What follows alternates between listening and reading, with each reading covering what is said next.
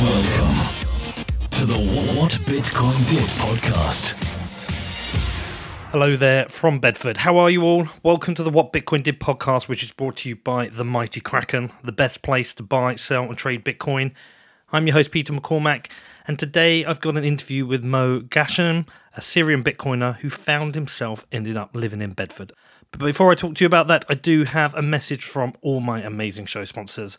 And so, first up today, let's talk about BlockFi, the future of Bitcoin and financial services. And last week, they just announced an update to their interest accounts.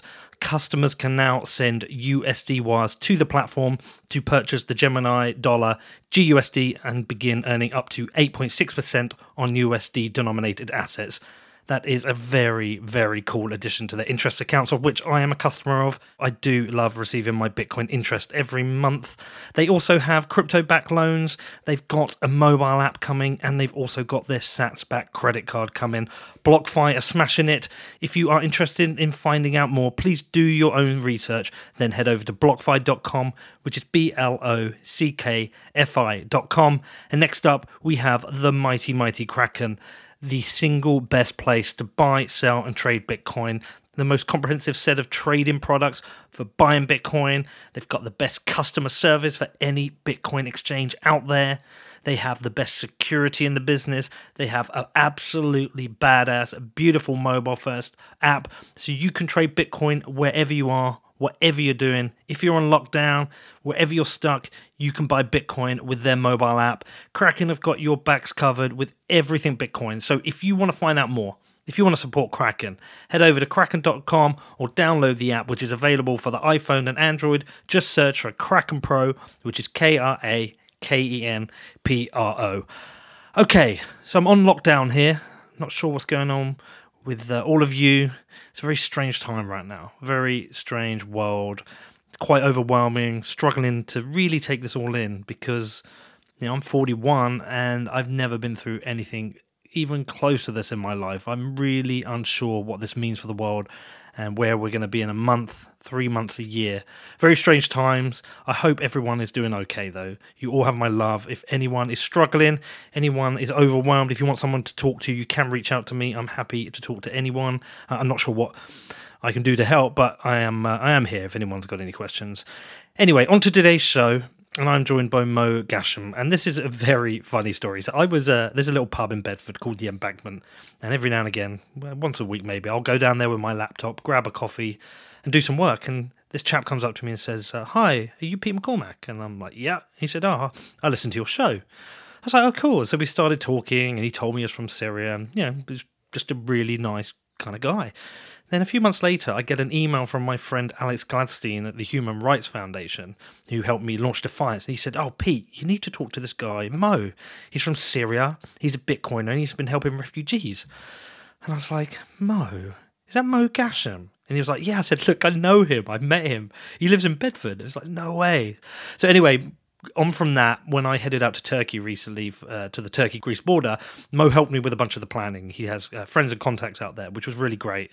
And I did go up to the Syrian border. And when I got back, I said to Mo, Do you know what? I, I don't fully understand the situation in Syria. It's very complicated. And I'd like to know more about the work you're doing with refugees. So uh, are you happy to come on the show? And he said, Yeah. So a few days ago, we recorded this. So brilliant. Thanks, Mo. Really appreciate it. I hope you all appreciate it too. I'm really and find it interesting learning a lot more about Bitcoin in various countries. If you've got any questions about the show, you can reach out to me. It is hello at whatbitcoindid.com. And as I said, I'm on lockdown now. It's been nearly two weeks. I've, I've been really, actually, really fucking sick for a good 10 days of that.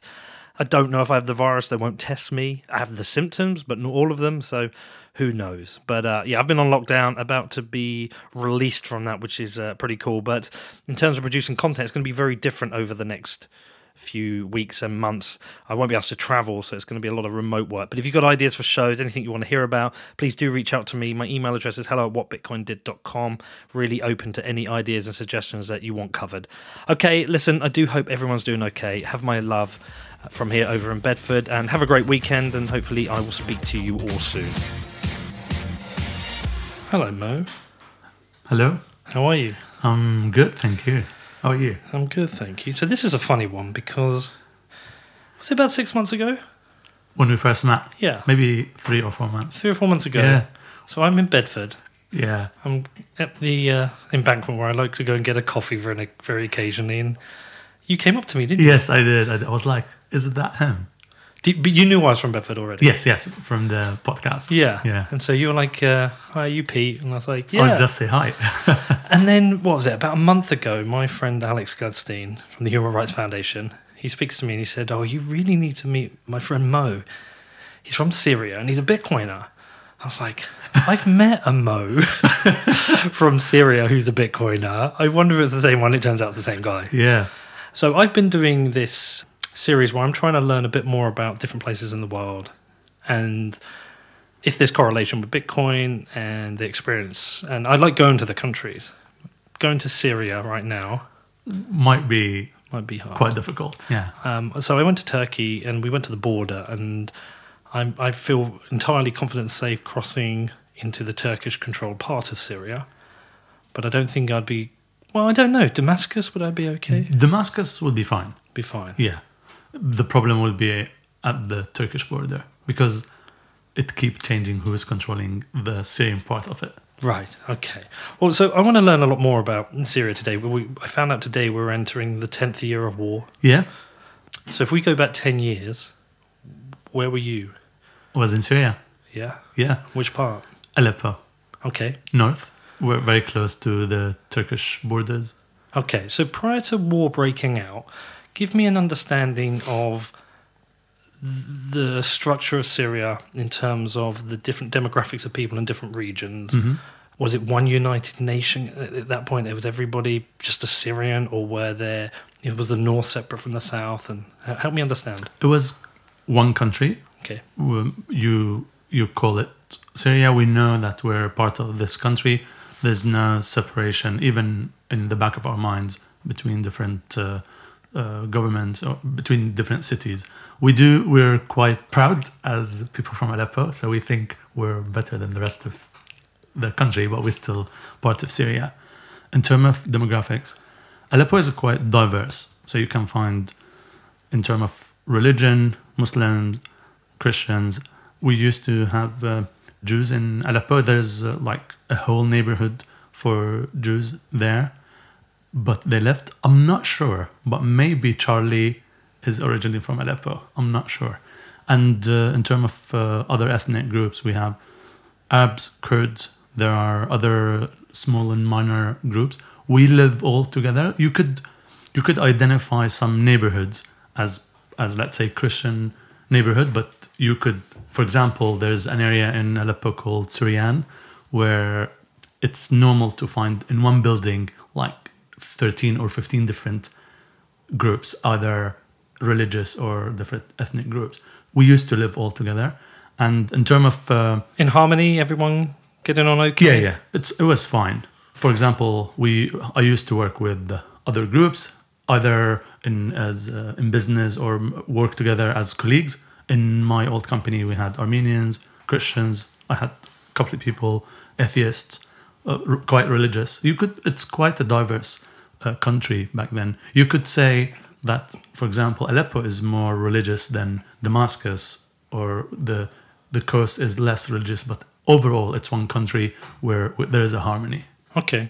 And Assad as a leader, I, I, you know, I was aware that uh, I have limited knowledge of the history of Yeah. Syria, but I, I was aware he took over. Was it from his father? Yes, And uh, to begin with, was, was quite popular.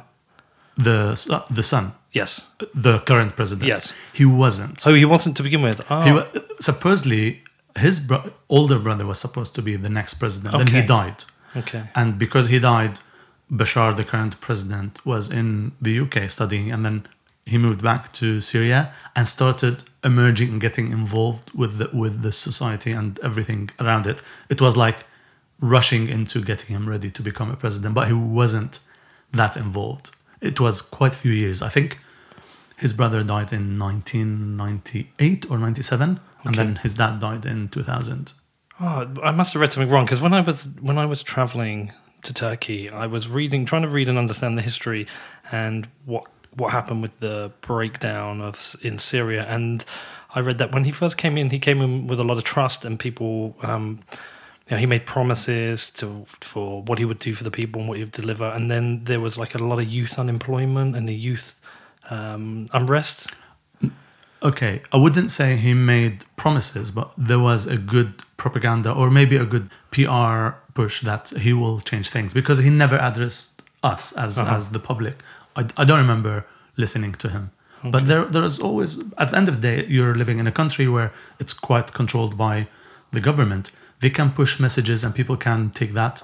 We we got the message that he's young, he's open, things will become more open as as uh, he he becomes involved. Okay, B- but nothing direct from him. but he did not deliver as a president. It's very difficult to measure. F- uh, For me personally, no, he did not. For other people, they, for example, some people say, "Well, now we have internet." I remember sitting in a cafe to use the internet at Outpay in Syria, where, for example, one person's average salary would be three hundred dollars, and to use internet for two hours Outpay fifteen dollars. Wow. That's not cheap No, that's not cheap at all. at all. Okay, And I was in 10th grade. I had to pay $500 to use the internet in, in 1996. My family freaked out. What are you doing? right. Okay, but well, take me back to 2010, Mm-hmm. 2011. Did the country feel tense? Did it feel like it was on the Noth- verge of? No, no, nothing at all. I was. So, as I'll tell you from my perspective, Mm-hmm. I'm someone who loves to change and try to push for things to become better. In my personality, I li- when I move around, I'd like, I'd like to, to hopefully make a change. In 2010, nothing was there was no tension. Even in 2011, it was things were fine. Things started when the revolution in Egypt started. Yeah, the Arab Spring. Yes. Yeah. And it spoke emotionally to me. I felt I wanted I wanted to support these people. I want to be part of it. It looks like it spoke to things that I never thought of as in my entire life. But I felt the pain of people and I supported it. Then things started to develop in, in Syria, in Dara, then then Homs. To be honest, in the beginning I had no doubt that the president will fix it. I was 100% sure. I was like, no way, we're not gonna get into um, um, a bad situation. And then what what changed things for me a day before Ramadan, people in Hama. Have you heard anything about Hama? I've uh, I've heard the name. Is it wasn't one of the films that recently came out that won an Oscar nomination about? The the, the girl. Yeah. Yeah, but there is a story about Hama. So Okay. Hama in 1980 or 1981, they st- they tried to do a revolution against the the regime, and the regime back then bombarded the city and part from Aleppo.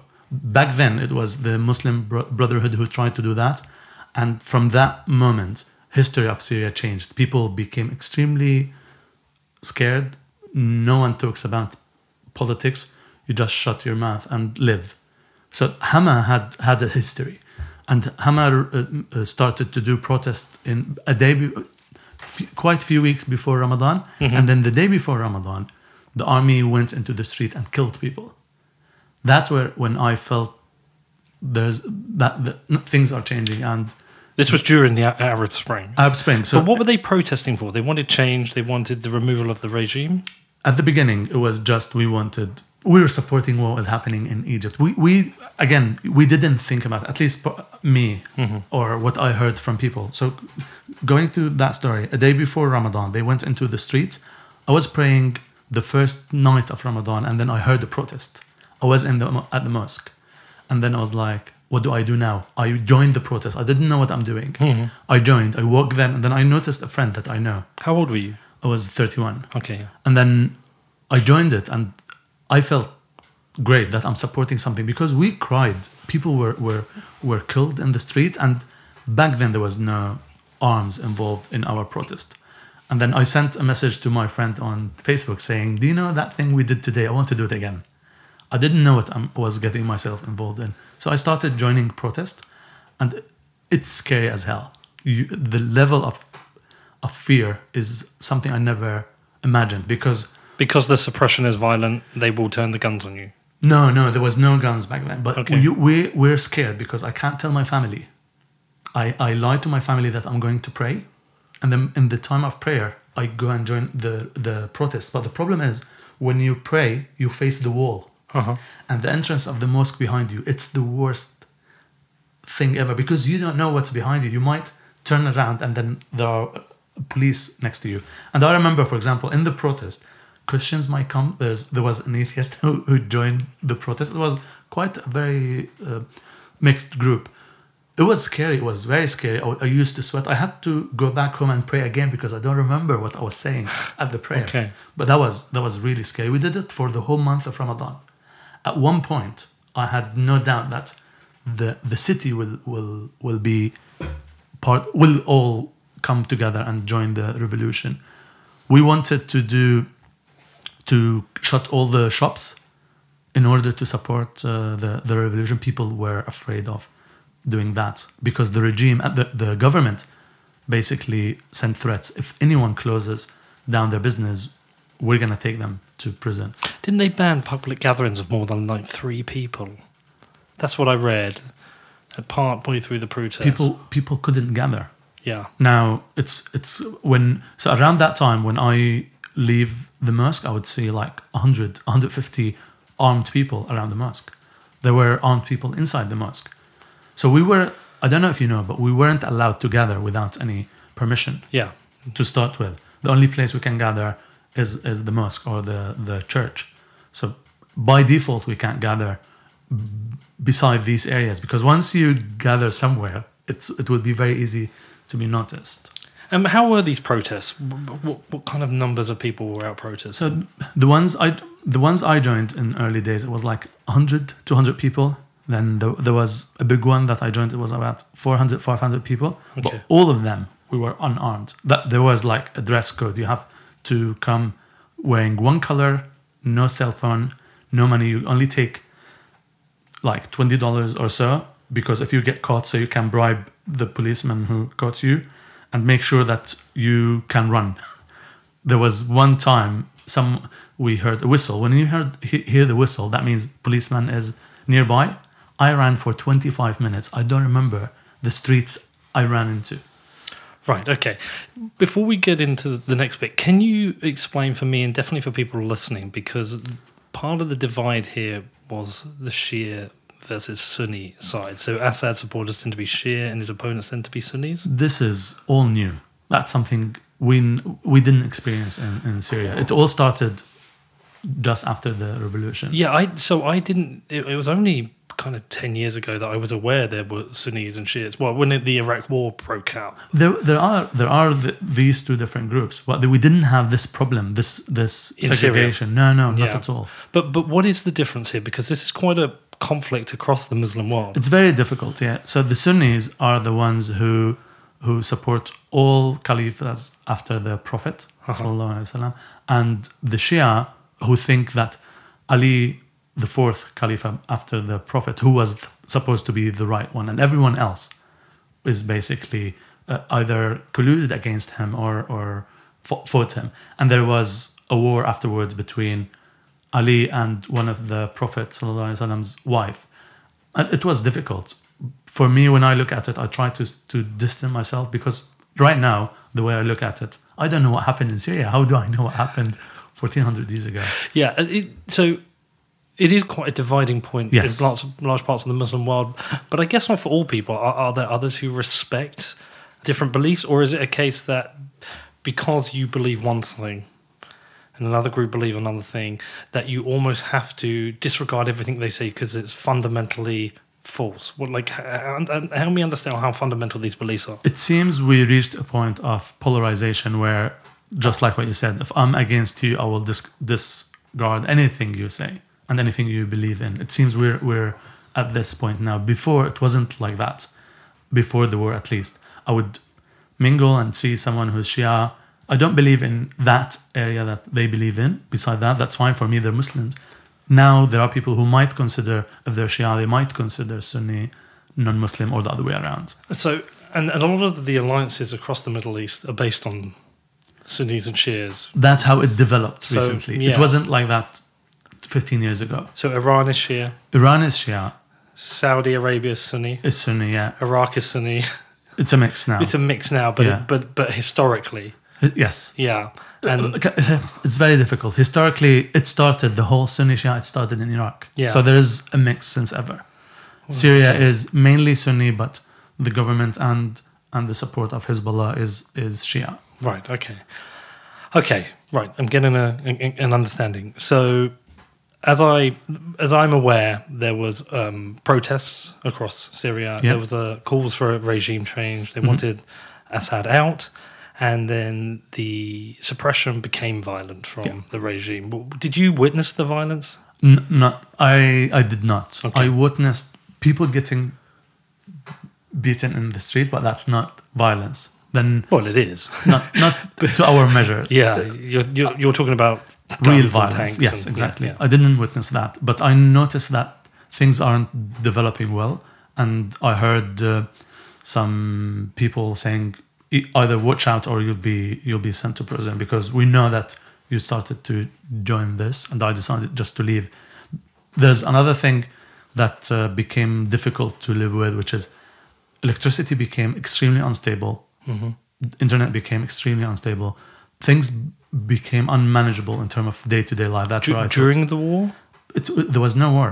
Oh, when I left, war. I left in December 2011, Okay. and back then things because the government tried to make internet available only like two or three hours a day.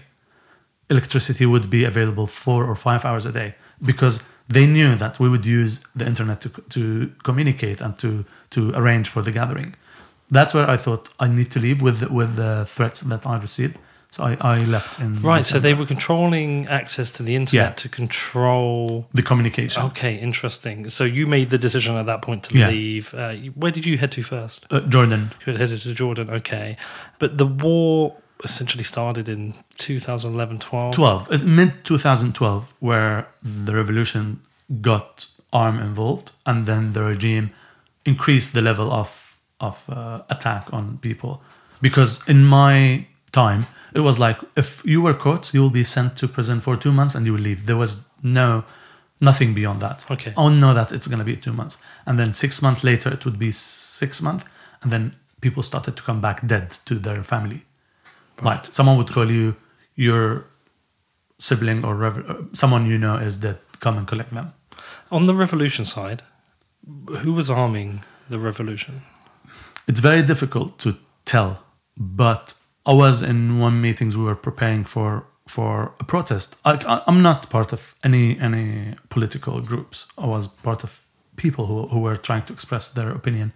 So i heard some people suggesting that we can get armed people to be in the front where they protect us against the militias who might attack. Part of us said we can't do that. Once we do that we will lose. But I think such recommendation, either we get armed or we get uh, we get help. Then maybe people from outside, let's say, there might be other other friends or groups who wanted to support the revolution and offered offered the the weapons. But I think it started like that, and then it became more organized into arm move. Yeah, so there, there's four main groups that I noticed when I was doing my research. There's obviously Bashar and uh, Syrian forces backed by Russia. Yeah, Um, there was the interim government, the Syrian opposition, or the Free uh, Syrian Army, which includes Turkey. Also, support from the USA. And what I didn't realize, there was a separate group, the SDF, uh, Rojava, YPJ. that's that's Kurdish. Yeah, that's the Yes. Kurdish. But the Kurdish groups also were part of the conflict, backed also by the United States. So there's, for, I always thought originally that was two main groups, but actually there was four main groups operating. What is the relationship between the revolution and the Kurds? And also explain the Kurds because the, the Kurdish region region essentially borders three countries, right? Yeah. So the Kurdish situation is unique, and I have to be fair. They they have been treated badly for thirty years by the government and by people. That's very bad to say, and and it's unfortunate.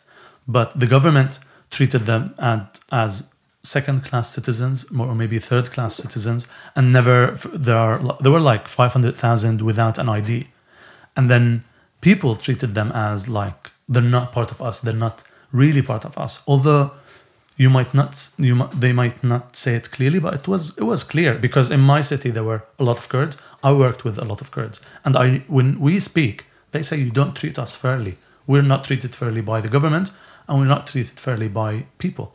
And i think when the revolution started the main groups who were very scared are the christians and the kurds. The christians were like okay what happens if the, re- the regime fails? Because we don't know who's going to come next. And the regime keeps that balance between all these different groups. They got scared and they they were right to get scared because they didn't know who's the other side. There were so many leaders and so many sides. The kurds it was now it seems that the government wanted the kurds to be on their side and the revolution wanted people to be on their side. And that where became it's so difficult. And i think that's why they decided to go and get support by the usa because for them there's another problem with it which is turkey. Mm-hmm. Turkey Hates them. what we know that turkey will not allow a kurdish country. That's they what we hate know the Kurds. probably yes. Yeah. I don't know because i haven't i'm not aware of it but i know that there's a problem between there was there was in 1990 turkey was about to start a war with syria because one leader that we we were keeping and training in syria until we we had to give it to them. So the kurds had a problem there because for them it's a different fight that they need to manage.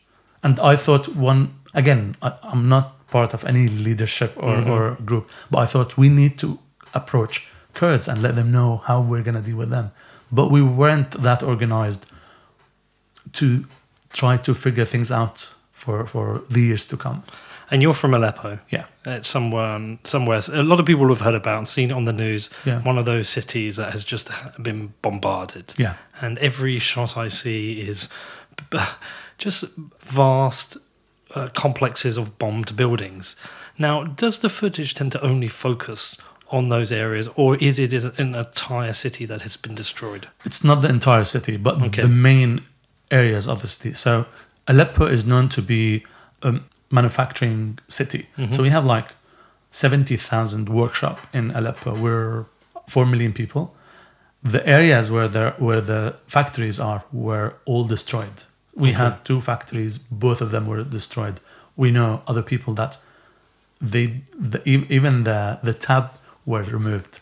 All the all the tapes everything was removed. So from that part which They were is, they destroyed because they were bombed. it was bombed then people came and stole the machinery and everything else. So it, it was it was turns. Sometimes the government militias would, would will do that and then the the opposition will do that. But that area was all basically flattened almost the the city center, which is where all the historical areas are, that was a main war scene. People couldn't go there for months, and that was almost destroyed. Okay. Which is the main area of Aleppo where where all the heritage is. The, there are other signs who are less less, I would say, important, maybe newer. It wasn't it wasn't as destroyed, but I could say forty percent of the city is basically severely destroyed, maybe 20 to 30% destroyed. At one point, when I call someone from Aleppo, they say we're living in 15% of the city. The rest is a war scene. How does it function as a city? If you say the majority of the manufacturing base has been destroyed, I'm aware that um, there has been a tactic by Assad to bomb hospitals and bomb schools. Uh, I think I read today only three out of every 10 schools remain because they've all been bombed. So, how does it function as a city from day to day in terms of the economics of the city? What work are people doing? How are people coping? How are they sourcing food, buying food? Because you're still talking about how many people still live there? I think now two and a half million. So that's two and a half million people. Uh, How does it function as a city? So all factories left or destroyed. So people either can't do the work anymore or they already moved to new countries. There's Jordan, Turkey, Egypt are the main parts. A bit some people went to UAE but not that much. And you came to Bedford. Yeah. yeah And so uh, in terms of what what I've noticed, there's nothing that there's no public uh, or or information that you can gather about that. But what I noticed that people who left started to send money, and then people would try to manage between savings, between So we we were known to be people who save a lot, Mm-hmm. and I would say people spend most of their savings. It's normal that, for example, a normal household, if they earn twenty thousand, they might have two hundred thousand worth of savings. That was all consumed. I know it from my relatives and people I, I speak to, and there is the support that we they get from outside. Beside then all, I was speaking once to people. They said our our ambition in life became so different. So what what you think is necessary for us, it became unnecessary. What we need is basically to get one shower a week, to be able to wash our, our clothes once a week, and then just to be able to see one another. Everything became so basic that they can live with one tenth of what they used to live before. My aunt lost like about 40 kilos out of that's good on one side, but I'm trying to when I, when I saw her, I was like, wow, she changed quite a lot.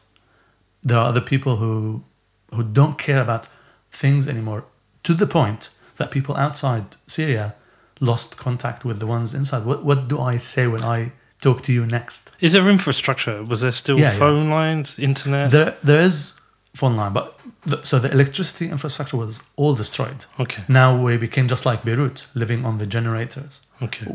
because the the the main lines or were destroyed. Water was destroyed. People we used to have water being delivered to every house. So how, now, how do people get water now? now they get cars, big big containers come to the neighborhood and they fill all the the whatever they can save inside the house. It became very difficult. And is that a commercial service? It's been brought in. You have to buy the of water. course, of, cou- everything. You have to buy the water, you have to buy the electricity, or uh, a neighborhood all come together and bring a generator to the to the neighborhood. It became a different city. And it's like that right now. yeah, yeah. Yeah, and, and so, but but but how are people functioning? Is is there any industry there at all? Any what kind of work do people do? basics all, all basics factories are still un- unfunctional food and maybe uh, entertainment anything that people have to deal with on day to day anything sustainable long term is all destroyed So it's almost like um, when I went to the Venezuela border, Cucuta. It's it's mainly retail and service. Yes. What can I do for you? yeah what exactly Can you do for me? exactly Okay. In terms of governance of Aleppo now, and that's now back under uh, Assad. it's been always under assad I thought that was at one point under the under. not It was the, held by the rebels. not the main infrastructure buildings or services Okay. it was there was part of the city big part of the city but they never lost control of the government of the city But it has full control of the city again now. Idlib, I believe, is the only city they don't Yes, have control you're of. right. Okay. Yeah. So try and explain to me life prior to the war. Talk to me about the currency. What is the currency of Syria? And talk to me about inflation and the kind of experiences that people might have gone through with money, which kind of turns them off it. Yeah. And in 2011, and 10 years prior to that, the one dollar would be around 45 lira to mm-hmm. 50 lira. So lira is the currency. Yeah. After in 2012 or 13, it became 100 lira, so it was doubled. Then it went up up until 2019. It reached 500 lira, and then in the last few weeks of, to, of 2019, it reached a thousand a thousand lira. So that's 20 times in in eight years. And do you talk to people about this? The what this means for them? Do Yeah. they understand why this is happening? Who the ones inside? Yeah. Th- no, they just they just uh, see things ch- uh, prices change on daily basis, and they have to cope with that. They have to. It seems that there's now a war trade that is happening inside Syria, where people try to benefit from what's happening. So there's new wealth is being created out of out of what's happening, but people don't know it's. They know that it's a war, and we're just losing on daily basis. That's where the support from outside is helping, but not not as much. And talk to me about your own feelings for Syria right now. You still feel like you're a Syrian, of course, but I don't know who I am. oh, really? It's very difficult. You don't feel? I like- don't know who I am. But if I asked you, you would tell me you're Syrian. Yes. Yeah. But if you were to travel, say, to Damascus, would you feel like an outsider? Yeah, of course. And would you have felt like an outsider ten years ago anyway? 10 years ago, I, so that's interesting. um, and that relates maybe somehow to the whole what's happening in currencies and digital currencies and, and Bitcoin. So in 10 years, I felt that I'm starting to relate to the world more than I, I relate to Syrians. And Okay. that was because of the internet. Understand. I felt I'm closer to someone who's maybe in in somewhere in Europe than the person who's sitting next to me in a cafe or my friend. I started to develop this feeling and I felt frustrated that I love the internet, I love what's happening there, but I can't do something around it because I was in the United States between 2001 and 3 and then I thought, okay, I can do things in Syria with the whole internet. That, that was my main reason why I went back. But things weren't as as smooth as I thought or I imagined. So that I developed that feeling then and I wanted to change. Part of the reason why I left because I wanted to be part of what's happening. So I don't know if you know, for example, in Syria before I leave, you can't have a phone with a number and data at the same time. You either have a data or a number. So that means Hold on. What? yeah. We didn't have a SIM card that can have both. So everything you experienced between 2007 and 10, we didn't experience. So you you had two phones or two SIM in, cards? in, order, in order to do that, you need to have two phones. And it was difficult to move around back then. iPhone was just released. So we lost a lot about what's happening because of this uh, decision that people can't have data on their phone. I wanted to be, I heard about, I started to hear about things that are developing and moving forward and I don't see it. That's one of the reason I, I decided to leave and, and try something outside Syria. But at this time, when when I moved to Jordan and started a company and started to experience everything else now, I don't know if I go back. What do I feel? Do I do I really want to go there with this uh, circumstances? But I'm not part of where I am right now. How, how would they feel about you? How would people? I'm an outsider. You're an outsider. Yeah. Because you left, or because you're from the from the north. to be honest, because I'm not. I think because we don't feel the suffering that they feel it, Okay. and I I totally understand it. I have nothing against that because I know f- friends of mine, and that's something basically I used to feel to feel blessed whenever I I go into hard times in outside Syria because there's someone who who is now living a very bad uh, life. I could have been in, in their shoes right now, and whatever I'm facing is fine. But for them, you don't know what you're talking about. It's always you don't know what you're talking about. You haven't lived. With time, I think it could develop hate, but I think it's only because of distance. Next up, I talked to Mo more about Bitcoin and Syria and how he is teaching refugees how to use Bitcoin. But before that, I've got a message from my amazing sponsors. So let's talk about Coin Tracker. They help you track your taxes, they help you do your tax return related to crypto and Bitcoin. And as I've mentioned in the last couple of runs of these ads, I got a bit of negative feedback on this. People are saying to me, What are you doing supporting a tax company? Tax is evil. Stop supporting the man. And you know what? It's a fair question, but the reality is, if you choose not to pay your tax, you do risk facing some kind of enforcement from your government. Look, in the UK, you can end up going to court and face heavy fines. And whilst I don't agree with tax and I don't want to pay it, I don't want to go to court and I don't want to get a massive fine. So, look, I choose to pay my tax and I use Coin Tracker, and it's a very, very easy tool to use. You just load up your wallets, you load up your exchanges, and within like two minutes, it's calculated your tax. You don't have to go through all those endless lines of transactions trying to figure it out. And also, listen, it is free for users who have 200 or fewer transactions in a tax year. And if you do have more than that, well, then you can get a 10% discount. You just use the URL cointracker.io forward slash A forward slash WBD. And by the way, I did a very short interview with Chandan, their CEO, based on the feedback. That's going to come out on Sunday, just talking a little bit about tax. So that's a bonus, uh, about, about a 30 minute show. That'll be out on Sunday.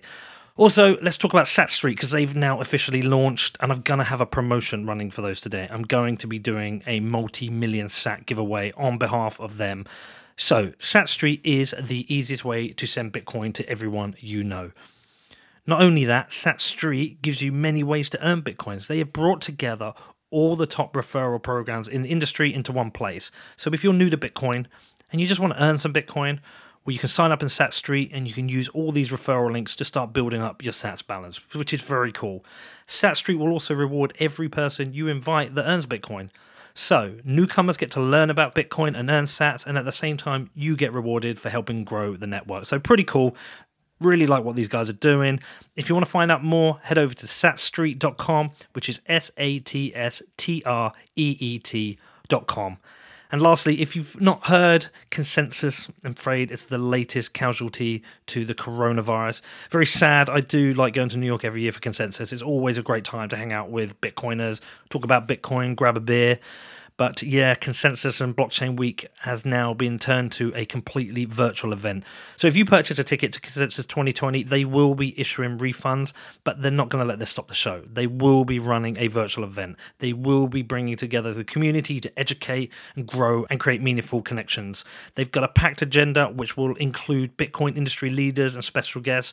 So if you are interested in this, you can register for free. Just head over to consensus2020.com which is C O N S E N S U S 2020.com.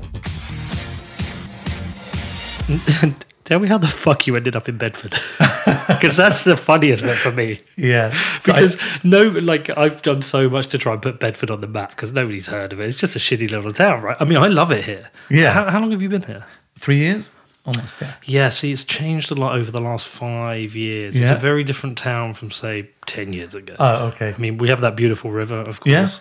The whole cinema complex and restaurants there, that is new. But what happened was a lot of people used to live in London and the house prices in London got so high, people realized they could sell their flat in London and get a big house here. And so there was a big kind of a big group of people migrating back from London to Bedford. So a lot of money came into the town. But how did you end up here? Okay. So when I came here, I left my startup in Jordan and I started to come here to build a startup to solve payments in the Middle East and North Africa because it doesn't work. You came to England to do that. Yes. Yeah. I thought digital payments don't work in the Middle East and North Africa. That was late 2016.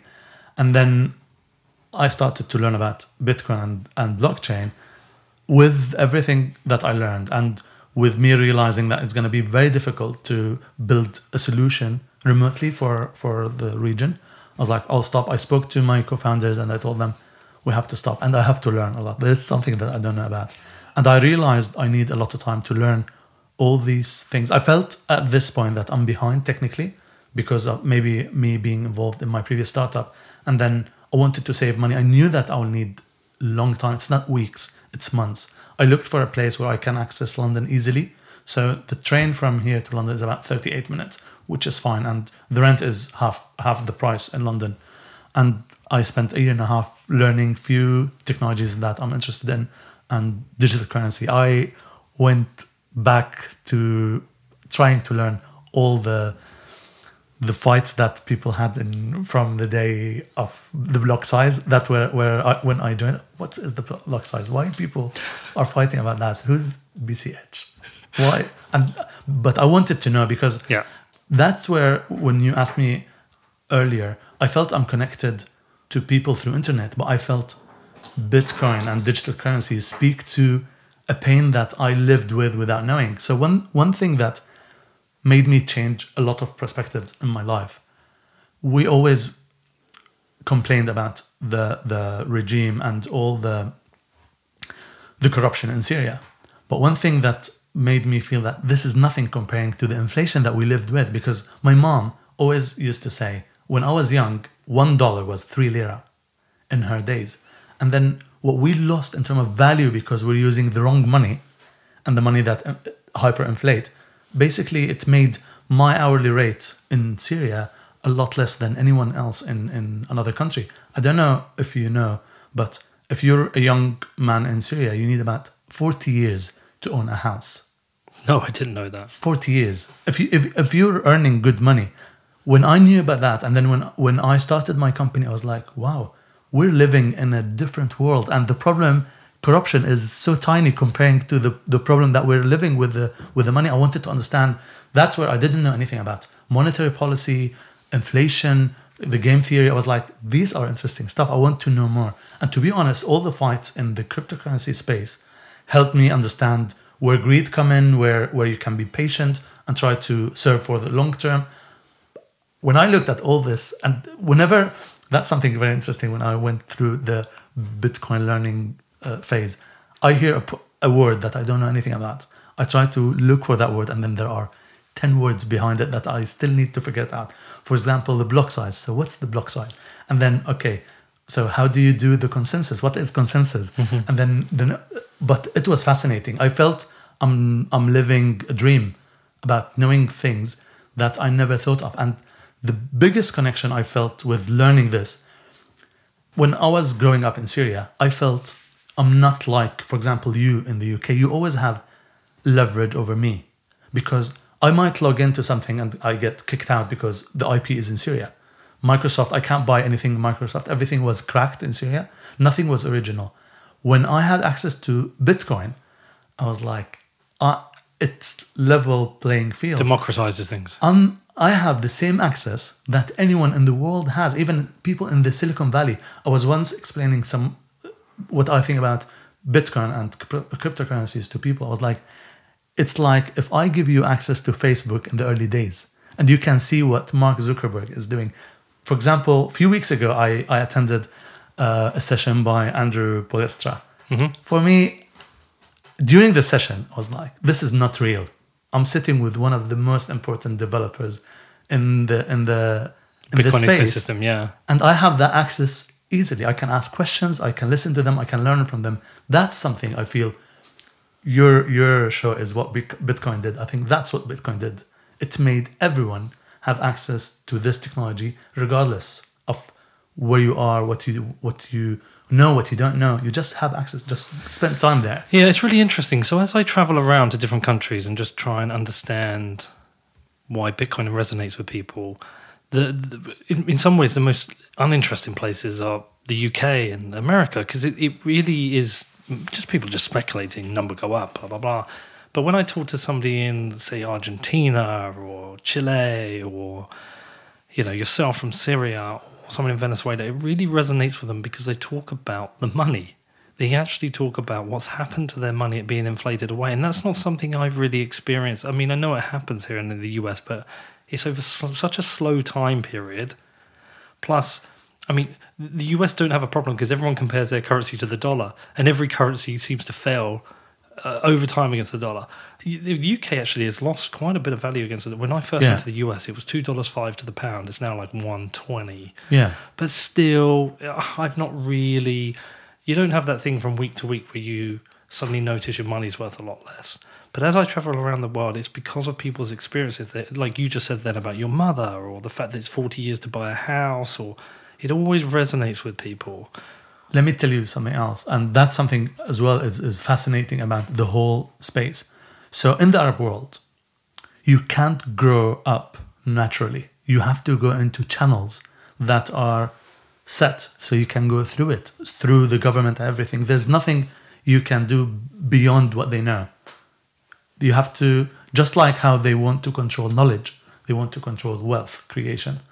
And that that's very difficult. What if you want to do something different? That's why research is very poor in the arab world. No one wants you to to make research. That's why if you want to study arts and something else it's not worth it because you can't make money out of it. You have to study or or earn what i decided for you to do. While if you decided to do something really crazy in the uk you might have a channel something to support you. And that's where i found bitcoin fascinating. When i knew for example recently the the square team sponsored someone with a nickname a developer on bitcoin with a nickname they they gave him money. So they give him her or them money to to live on on this money and work for the bitcoin. That's something it's a fairy tale for, for fairy tale for me.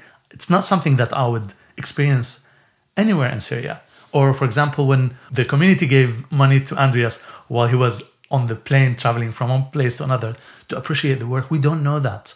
When i knew that basically you can decide something you want to work with and you can earn it. You can you can escape all the path that someone else drew for you and you can earn a living. And you don't need to express or or or you don't need to give up so much in order to to do it that's what what i found So it speaks to you in terms of freedom again.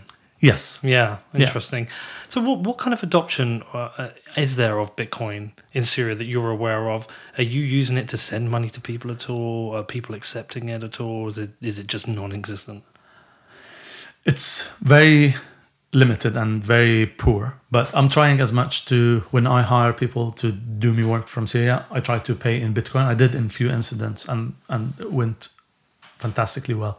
But I don't think I'm doing enough, or anyone who's interested in Bitcoin is doing enough. The other day I was thinking, you know, Bryan, the the the master of uh, transcripts in Yeah, in Bryan. Bishop, yeah. I was like, why don't they hire someone in Syria to do the transcript? Because they can, and it would be nothing. And this person would would be over the moon that I'm doing something really important. I think we need to, because I can't on my own create it, and I think that's where Bitcoin becomes very interesting to give an opportunity to people. And Bryan can do something more important rather than doing transcript. So uh, there is adoption. There is no now people know about it, but unfortunately, it's on the speculation side of things. Uh-huh. So in six months ago, or no, eight months ago, I started to do workshops whenever I go to an area with Syrian people or Arab, Arab around, where I do workshops to explain how Bitcoin works, what what is the technology behind it, how people can use it, and then I cover the, the technology overall. But basically, as much as I can to tell in Arabic, because there's not much content in Arabic about Bitcoin Okay. other than trading related content. So that's interesting to know. Yeah. I did it in three months ago. One in I did two workshops, one in Istanbul and one in uh, in Gaziantep. Near, I think you went you went to Gaziantep, Gaziantep. Do I the that? the city in the borders. Yes, near yeah, the yeah, yeah, I borders. did, yeah. I did two workshops, one one in Istanbul and one there, and different uh, age groups. The one in Istanbul wa- was more about businessmen, and the one in in Gaziantep were more students. But these are these are uh, Refugees. uh, uh, refugees. Yeah. Okay. So you're you're teaching refugees about it. A bit similar to like the guy I had out in Venezuela. In well, he's in Colombia. Yes. He was teaching people about it. Yes. But what is the use case you're teaching them for? Because there's plenty of use cases. Money. Oh, just telling that's enough. just better money. Yes. What? Because it because of it, the problems with inflation of local. No, no, they can't. They can't use money in Turkey. They Syrians can't open a bank account easily. Ah, so this is more like banking unbanked, but they can carry No, no. cash. Yeah, they can carry cash, but if they want to buy, send, do things, earn money, that's something they can do. So I've been trying to find a way where people can earn money through Bitcoin job or whatever. But I think the easiest way to explain money to people from our part of the world to explain Bitcoin, it's money. It's just you money. don't need to complicate it. We will get it because we don't have that much access to, to it, and we are living ex- the inflation anyway. If you look at Lebanon, Syria, we're living the inflation, so we don't really care much about about the uh, price inflation of Bitcoin, at least for the, for time being. But Okay. money is the best use case. And then there was one student who was who want who was so stubborn. He wanted to find a way to mine.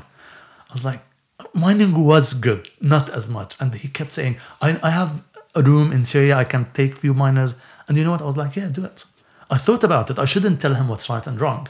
He should go and do it. And he kept contacting me and sending me messages for about three months. He he, he learned about, a lot about private key, public key, and he didn't need much of my help other than give him direction of what how this would work. And these sessions you run are they only for Syrians or for any?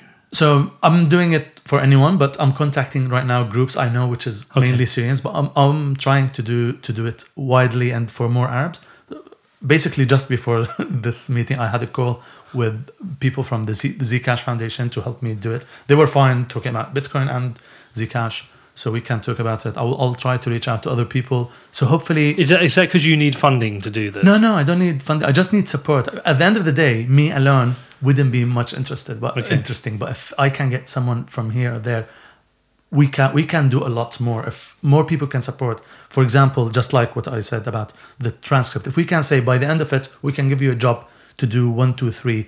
I, I noticed today that there's a Twitter post about translating uh, one of the Bitcoin GitHub, not GitHub applications into languages. Okay. We could we could pay people to do it, and they would spread the word. But how, how many people do you tend to get in one of your sessions? So in the one, so I think thirty will be good. Okay. What's very interesting, the one I had in Gaziantep, I Yeah. had 15 first day, 25 the second day. They told their friends to come the second day because it was interesting and I had to, to repeat everything we talked about the first day. And how long does the session work for? Five hours. F- Five. Okay, so it's a long session Yeah. in a classroom. In a, yeah, In, yeah, okay. in a classroom. And uh, are you doing it for free? Yes. You're doing it for free. So how are you funding this? Uh, whenever I'm traveling to a country, I will do it. So Okay. I'm already covered. Okay. And are you planning to do another one in Yeah, I was I was planning to do one in Amsterdam Ah, because I was going to an event there, but the event is cancelled. Oh, so you're essentially going around Europe, Exactly. finding groups of refugees to teach Exactly. about Bitcoin. Exactly. And Okay. the reason for that, that these refugees need to send money to their relatives. And if their relatives can find a way to keep Bitcoin, they get it. Hold on. So could this be? You could go to Amsterdam. There's maybe some Syrian refugees who now have the ability to live there, Yeah, but they'll have relatives who are maybe in Turkey or Exactly. traveling through Greece, exactly. and they need some money. Exactly, yeah. And this is the only way you can get Yeah. the money. And they can. They, I just need to convince the sender that it works. Okay. Once they do, they will tell the, the, their relatives on the other side, we will send you money. This is how you can get it. Because there is a market in Turkey, there is a market in Beirut, there is a market in Syria. There are many Syrian uh, Facebook groups asking about Bitcoin with a premium. But how do I just convince someone to send it? So what are you running up against in terms of rejection when you've got a group of people? I'm not. It's only the knowledge. The problem is basically the knowledge. Sitting with people, telling them about how it works. Send them. uh, When I did these workshops, I sent every person five dollars worth of Bitcoin, Okay. and then when re- they receive it, we keep sending between one another. They And get they have that moment Yeah, where it's like, exactly. oh, wow, and it exactly. appears. Yeah. And then during the session, oh, it went up two cents. It went down. But and and are you also having to explain away the volatility side of things? I do, I do, but it, it's not a big issue. Okay, fine. People understand that. Okay, okay. talk to me the, the, about okay. One thing here, people are already interested in Bitcoin. I'm not having a hard time convince, convincing people to learn about Bitcoin. Okay. That's something I found very interesting. They just don't know where to go. And because if you're a trader, I can't trust you to teach me Okay. because you're into the win. But if someone is, is coming and trying to teach you, they, they, will, they are willing to come. The, one, the group in, in Istanbul, they're businessmen. Some of them flew from other cities in Turkey just to learn about Bitcoin because and I asked them, why did you come? They said, we don't want to be left out. I don't want to hmm. feel like my dad or grandpa were, when computer emerged and became part of everyday's life and I don't know anything about it. But I'm, I, I guess what I'm really interested in here, especially, especially having travelled to well, a couple of things. So I travelled to the border of uh, Turkey and Greece, uh, two different parts of the border, and a couple of things happened. One was a group of people explained to me, and this this was quite regularly happening, that some of the Greek uh, border police had been pe- beating people up and stealing, Yeah. stealing their money. Yes. So ideally, if they had some Bitcoin on the phone, that's Exactly. harder to steal. Um, but also, I, I guess you've got people traveling through Europe. These are refugee refugees. I guess this is a in some ways a slightly safer way of traveling with a lot of money. You know, if you had a thousand dollars and you're in a refugee camp, I don't know how dangerous, how risky they are, but it's a lot of money to be carrying. But if it was in a Bitcoin wallet, it's a, it's Exactly. a bit safer, right? Exactly. Plus, you can carry that across Europe through all the different countries you Exactly. might tra- travel through. I don't know if you heard in Turkey the last couple of months, people were kicked out of the country immediately because of the, they moved between different cities, and when they caught them, they were deported on the spot. They didn't have the chance to go and get anything from from their apartments. Right. What about infrastructure wise? Because these are people who are going to have mobile phones and mobile apps. They're not really going to be maybe traveling across Europe with a laptop all the time. Uh, they're probably not going to have something.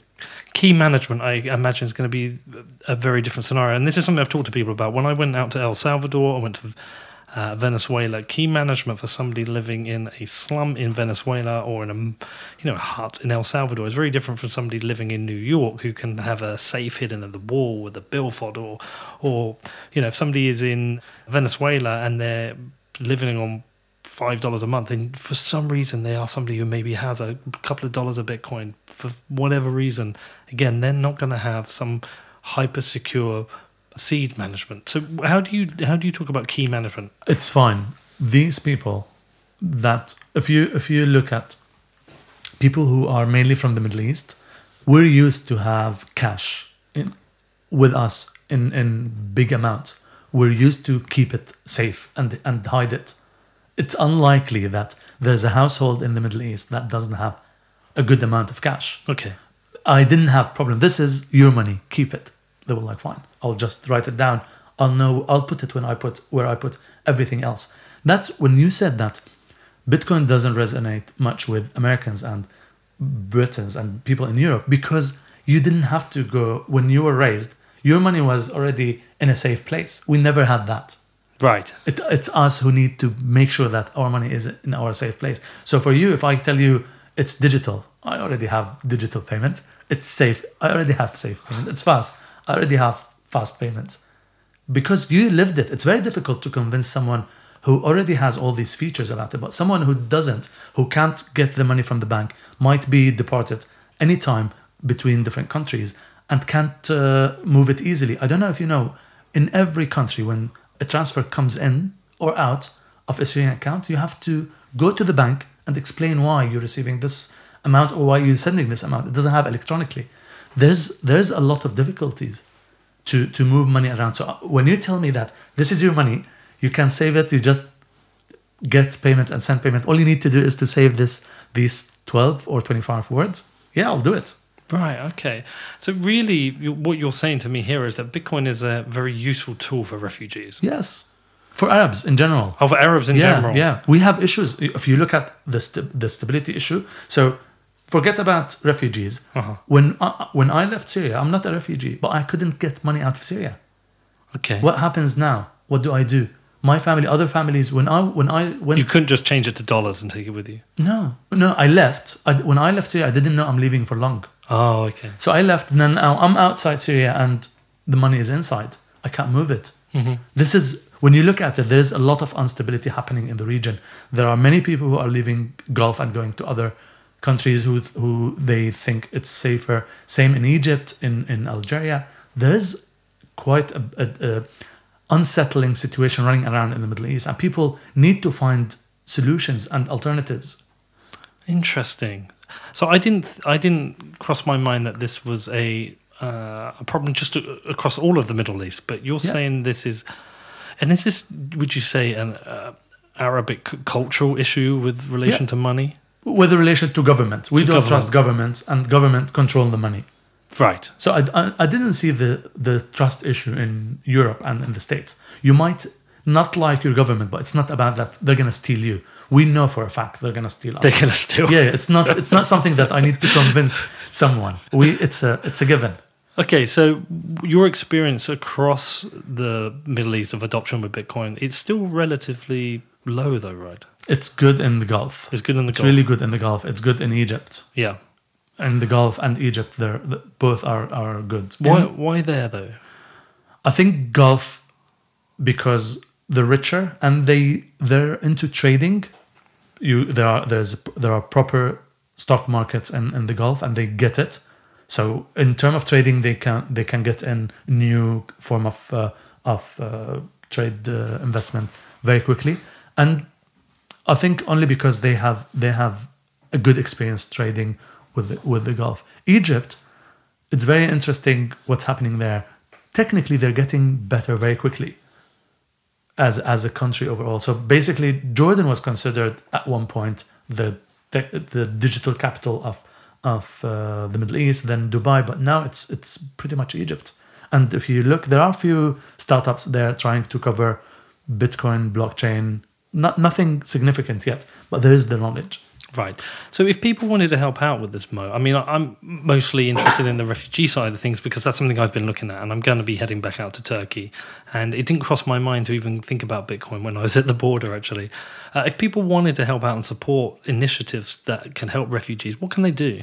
I think trying to support any any easy earning stuff that could get someone to work to earn cryptocurrency. For example, that's what Andrea Andreas always says: don't buy Bitcoin, earn it. exactly, earn it. For example, Arabic culture known for poor content. We we don't produce much content in the Arabic region. And then one thing I thought of, and I did a few tests that worked. We can get people to record books in a form of audiobook, and by the end of it, they can get money in form of Bitcoin.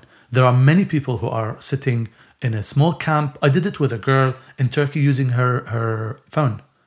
I had a software that cleans the audio and then you get it. You can produce a huge amount of content. And by the end of it, she can just say, I did this by and earned Bitcoin. That's I think that's the, one of the best way to help people to do it. And there are people sitting doing nothing. People who, for example, if you look at someone in the left Syria at the age of 45, it's very difficult to start a new life. They can do it. Or if uh, I've, I've seen girls in Turkey that they, they don't know what to do. Okay. They can, they wanted into, into doing some journalism or something, translating articles for, for Bitcoin and stuff. There, there are, Bitcoin talk is like a mind gold. People can can learn a lot about how the conversation went and all these things. So in terms of generated content, it could work, I think, pretty well. In terms of setting jobs, small jobs that could help Bitcoin now and give money in, in return for that in form of Bitcoin. Okay. But you didn't answer my uh, other question Sorry. earlier properly. How did you end up in Bedford? Yeah, because I wanted to save money on the rent because I knew Yeah, but why Bedford? Like, of all the places you could have been. because it's I love I rented an apartment right on the on the river, so the view is fantastic and it's very easy to access London. How did you find it, though? Were you just looking on the map? Uh, Yeah, yeah. I was looking on the map, searching, and then I searched the bet the best commute to London, and Bedford came. It is a great commute to London Yeah. because it's 35 minutes. Yeah, exactly. Night, you know, it's not too expensive. No, no, it's really good for me. Very easy, like ten minutes to the station, then another thirty-five minutes. I'm in St Pancras and So, what, what do you pre- do? You prefer Aleppo or Bedford? Aleppo. So, when do I go to Aleppo? Ah, that's a good question. I don't know. Yeah, not yet. Hopefully, we'll go together. Yeah, well, Yeah. at some point. Yeah. Well, listen, look, Moe, this has been really super interesting. It's so funny how we got connected and, and Yeah. Alex. I think this whole area of refugees and how they can use Bitcoin to take wealth from wherever they're fleeing across Europe to send and receive money, I think is super interesting. I don't, I don't, I haven't heard too many people talk about this. I consider all Arabs refugees. Just to Do you? Yeah. Why? We're all refugees. We don't. We we don't have decision on what we can or can't do. To be very honest. Because you don't, have, this mainly an authoritarian region, Yeah. not many democracies. Regardless, even if people want or don't want to admit it, we're all You what? refugees I'm trying way. to think if there's an example of a democratic state in. What What is the situation in Lebanon right now? Because they overthrew the government. It's a mess. Yeah, but they overthrew the government. Yeah. Will they bring democracy there? Can democracy even work in the Middle East? It can, but it, not now. Not not with the current leaders. We have we have issues with with the. They're very. They're in a different world. They're living in their own world that they think. If you tell them that their country is suffering, they will think that you're just lying and mm. saying lies. They're not. They're not part of us. So one thing that is good about the whole world that there is rotation. So it, you might end up with someone who lived with people in order to lead. We don't have that our leaders never lived with us so they don't know what they're talking about Right. Okay. Interesting. Interesting. I, I mean, I need to know a lot more about uh, the history of the Middle East, Yeah. uh, country to country, the in, in, into religious wars. Uh, somebody's recommended a book for me. uh, I think it was a, a Washington Post or New York Times reporter, and it's from Beirut to Jerusalem. yeah yeah Is that correct? yeah. I've down actually. I think I've downloaded the audio book. Um, somebody said, I think it was it was my camera guy, Adrian Bashuk. He said um, you need to read this book from Beirut to Jerusalem Yeah. by Thomas L. Friedman. He said you need to listen to this. This will give you a good understanding of the, Of the on. complexities of the Middle East. And uh, so I'm going to do that. Well, listen, Moe, stay in touch yeah every anything you're doing with supports of refugees, uh, I'd like to hear about. If uh, anyone can help, um, you should let them know. How do people follow you? Get in touch. you on Twitter? twitter mainly yeah Okay, what's your Twitter? handle? Ghashim Moe Ghashim. Okay, I'll share that on the show notes. Um, I'm glad we've got to know each other. Yes. uh, it's good to be your friend. And Thank you. I'm gonna be I'm gonna be around for a bit more now. I can't travel, so usually I'm traveling. So uh, any any morning you want a coffee, give me a shout. Yeah, I and. Uh, we'll go down the embankment and have one. okay All the best, man. thank you Okay, so what did you make of that one? Did you enjoy that? Are you enjoying these location based shows? It's a strange one. I personally finding these Bitcoin around the world shows where I'm looking at usage in different countries really interesting. But if you track the downloads, they actually do a lot worse than uh, standard shows. Uh, you tend to find like the bigger profile guests have the bigger number of listens. But I find it really interesting. I really want to learn about how Bitcoin is being used in you know countries such as Syria or how a refugee would use it, how someone in El Salvador would use it. For me, these are use cases outside of speculation. So despite the drop in downloads, I'm going to keep making them. I, th- I think they're important. But yeah, it'd be good to have some feedback on that. Let me know what you think. And also, Moe's great. I really enjoyed this. It was really great to have him on. He's such a great guy. He's really positive and uh, yeah, just really nice guy. And the work he is doing to help refugees learn about Bitcoin so they can actually take wealth and money with them safely as they migrate through the world trying to find a, a home. I think it's it's a really good use case. So yeah, keep going, Moe. Keep doing that. And uh, yeah, really enjoyed having him having him on. And hopefully, I'm going to find out a bit more about how refugees are using Bitcoin in the future because it is a subject I'm going to keep covering, uh, especially on my other show, Defiance. By the way, I do have a first film out. If you've not seen it, my film based in Colombia before I headed into Venezuela, that's available on Defiance TV, and I also have part two of that coming out soon. If you've got any questions, you want to reach out to me, you know my email address by now, surely you do. It's hello at whatbitcoindid.com, and I do pretty much reply to everyone, so feel free to get in touch. And if you want to support the show, I mean, there's so many things you can do. Listening, sharing, checking out these location based shows, leaving me a review on iTunes. They're all very, very helpful. Anyway, on lockdown here, as I said, I hope everyone's doing okay. These are strange times. But yeah, I hope you're all okay. Have a great weekend, and I hope to see you soon.